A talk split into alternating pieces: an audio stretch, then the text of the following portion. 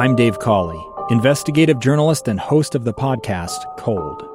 In October of 1985, a woman named Cherie Warren left work at a busy Salt Lake City office to meet her estranged husband at a downtown auto dealership. She never made it home. Cherie's car surfaced weeks later in Las Vegas, in the parking lot of a hotel casino. No one knows how it got there. Strange. It was strange. Both Cherie's estranged husband and her boyfriend raised suspicion for investigators. I kind of thought that he might have done something. But no arrests were ever made. In Cold Season 3, we dig into double lives, make new connections in the case, and examine the difficulty raised by reasonable doubt. We want answers just as much as anyone else. They have creeps like that now, too, so nothing's changed.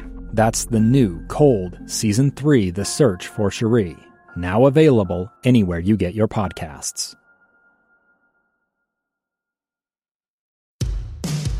Welcome to Counseling on Demand. Here's your own private therapist.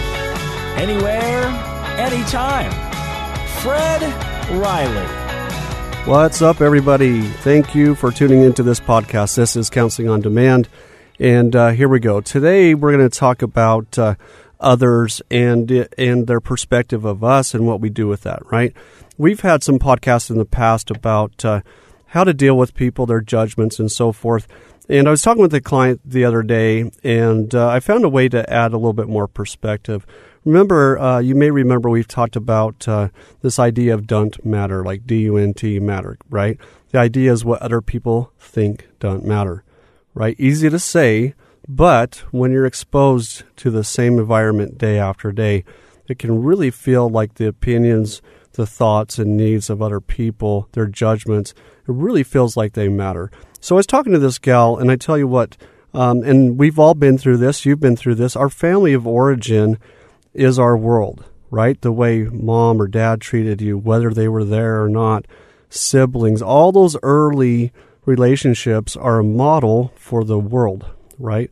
As a matter of fact, our mindset, your mindset early on is that if I'm experiencing this, then my friend from kindergarten is experiencing the same thing. This is just how the world works.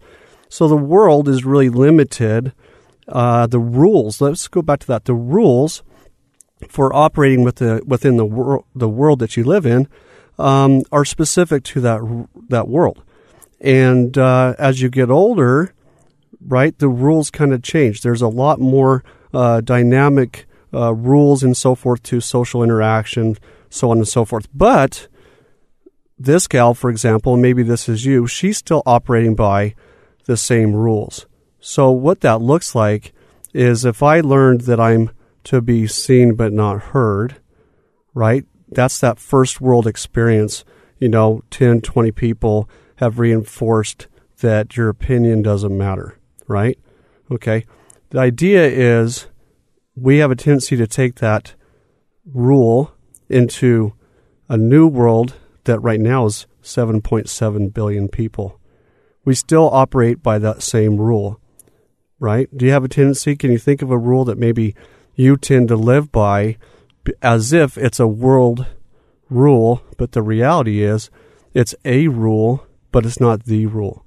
Okay, so some of these rules that we might think of, like, again, people are to be seen, not heard. My opinion is more important or less important. As a matter of fact, I don't even get an opinion, right? Okay, my ideas are dumb. Men are like this, women are like that. So this gal that I'm working with right now, she's late 30s, and she's still living by those rules. She's still very trapped. She's saying things like, well, I don't want to say that because so-and-so will get upset, right? New rules, right? What are the ways, what do I think? Not what do other people think, but we're talking about the rules that I grew up with, the perceptions, and then also, what about what I think in the world of 7.7 billion people? So adding further to that perspective is something that helps you kind of pull away from that family of origin, is this idea that out of 7.7 billion people, right, 4, 5, 12, 30 individuals, right? Out of all those billions of people, those people around you happen to know better than you, right? Terrible odds, right? That those rules are perceived to go throughout the 7.7 billion people. But the person that tells you not to talk, the person that tells you you're not funny, they happen to be one out of 7.7 billion that know you're right in the world, that know you well enough. Doesn't make a whole lot of sense, does it? But we give them that credit, right? Something in our mind says, these people must somehow know better than I do. The odds of those people being in your life are actually quite low, but their influence seems very powerful. We're going to take a break, and when we come back, we're going to talk a little bit more about perspective in terms of what other people think, what that really looks like by comparison, and how to kind of step back and look at, hey, what ultimately do I think? Because what I think ultimately matters.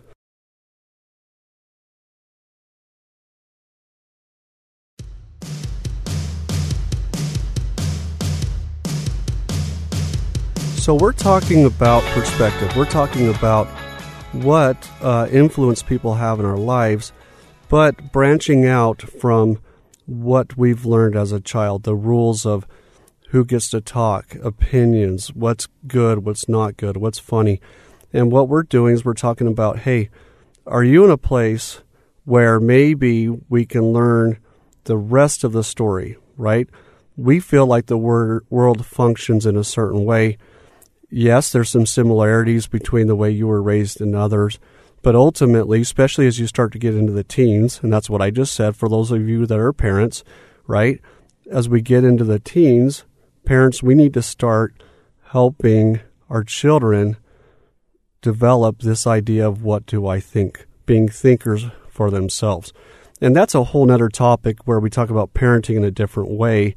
But if you're a parent, this is a great opportunity to guide, right, your children, but also allow them to take a look at what they value, what they think, so they can make decisions in terms of, hey, I'm a functional part, an independent part of a bigger picture, but there's value to what I think, not just to those in my first world, if you will, or the other 7.7 billion people. 7.7 billion people. So I went online and I was trying to find comparisons, and I wasn't very successful. But the idea is, I'm like, what does 7.7 billion look like? And one of the things I found, for some reason, when we look at comparisons, we like think of sand, for example, right? Well, sand, okay, 1 cup of sand that's 1 million pieces of sand, 1 cup. Okay, there's 1 million in there. And you know what? That's a lot packed into that thing, right? So we're talking about however many cups just of sand, right? It's going to be overwhelming. As a matter of fact, one of the things that I was looking at talked about how some of these sand castles, these are like professional sand castles, they're saying that they fall short by 1 billion pieces of sand. Okay, so we're talking about billions of people. We're talking about a lot of space being taken up. And just like we talked about before the break, we are learning about what do we think. The rules are changing. Allow yourself, as a matter of fact, self-esteem, being effective in the world, it's your responsibility and your ability, really, to say, hey, what do I think, right? I think I have a voice.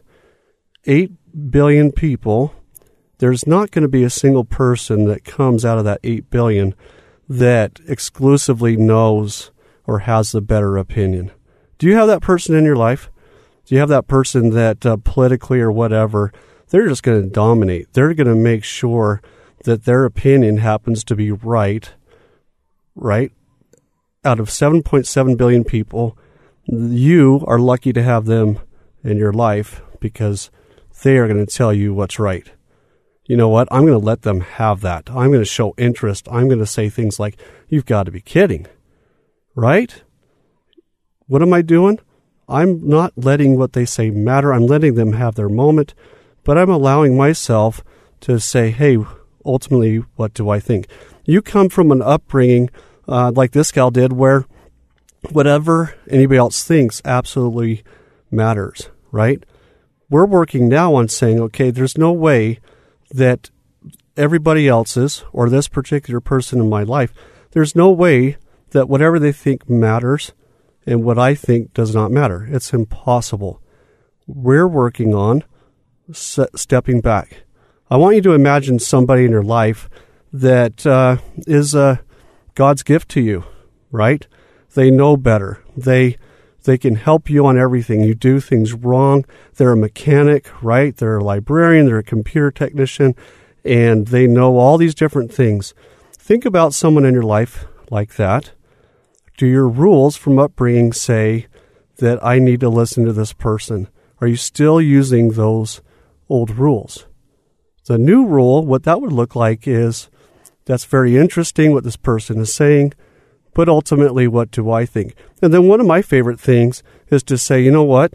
This person, do you have this person in your life? I'm going to let them be right. I'm going to let them be right. Why? Because ultimately, what they say doesn't matter. Now, am I going to agree that they're right? No. I might respond with something like, well, that's interesting. I've never thought of it that way. But old rules would put me in a place where I need to rethink myself. New rules, make this one a new rule for you, is what I think matters more than what anybody else thinks. What I think matters most. I don't have to prove it.